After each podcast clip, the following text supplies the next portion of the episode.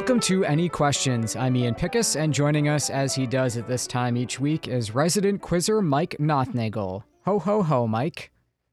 Hi, Ian. How are you? I'm doing well. I'm excited for tonight's show, but first, let me clear up my challenge from last time. I said, think of a name associated with the Christmas holiday that is also closely associated with a different winter holiday. What is it? I have no idea. What is it? Two ways to get to this, but one of them involves thinking of Cupid from Valentine's Day. Cupid, of course, is also one of the reindeer who will be delivering presents with Santa in just a few days. I gotcha. All right, Ian. Once again, we have reached that point in the year where we hold our annual Any Questions clearance sale. We are marking down prices on leftover questions from categories we did in 2022, and as usual, no reasonable offers will be refused, and all sales are final. I'm ready.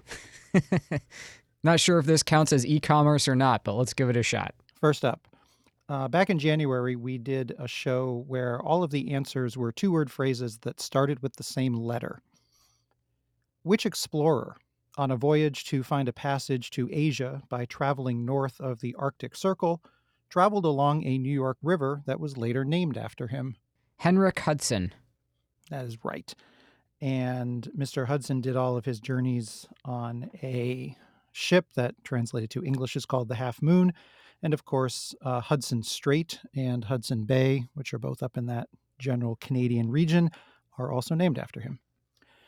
Back in April, show number 542, all the answers rhymed with tax.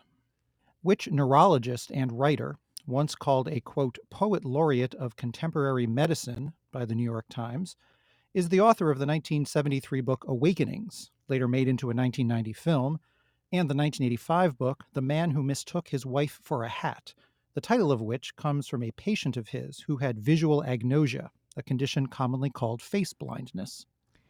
Public radio uh, loved this man, Oliver Sacks. I mean, how could you not, right? And uh, Sacks himself had a type of visual agnosia called prosopagnosia. He had trouble recognizing faces also. Back in June, we had a show where all of the correct answers started with the letters JU. Which author, whose 1970 novel Are You There, God? It's Me, Margaret, is frequently on both lists of all time greatest novels and of most frequently challenged novels, was one of 80 individuals presented in 2000 with the Library of Congress Living Legend Award. I will guess Judy Blume. That is a good guess because it is right.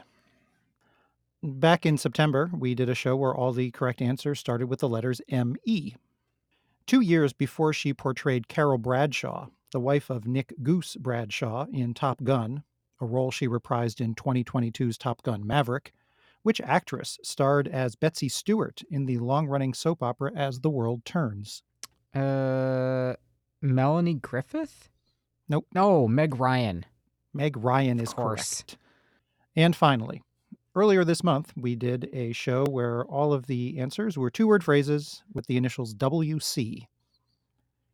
Which Hall of Famer is responsible for a number of rule changes in the NBA, including ones governing the width of the lane in front of the basket, introducing a violation called offensive goaltending, and the prohibition of inbounding the ball over the backboard?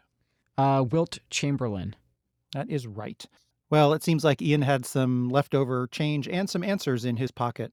How well did you do? Quiz at wamc.org or you can visit WAMC.org for another look at this week's show, some extra credit from the clearance sale, or the last challenge of 2022. Start with the phrase discounted prices. Change one letter to an O, not the one that's already there, of course, and you can rearrange the result to spell a five letter word and an 11 letter word that each name things that might be secret. What are they?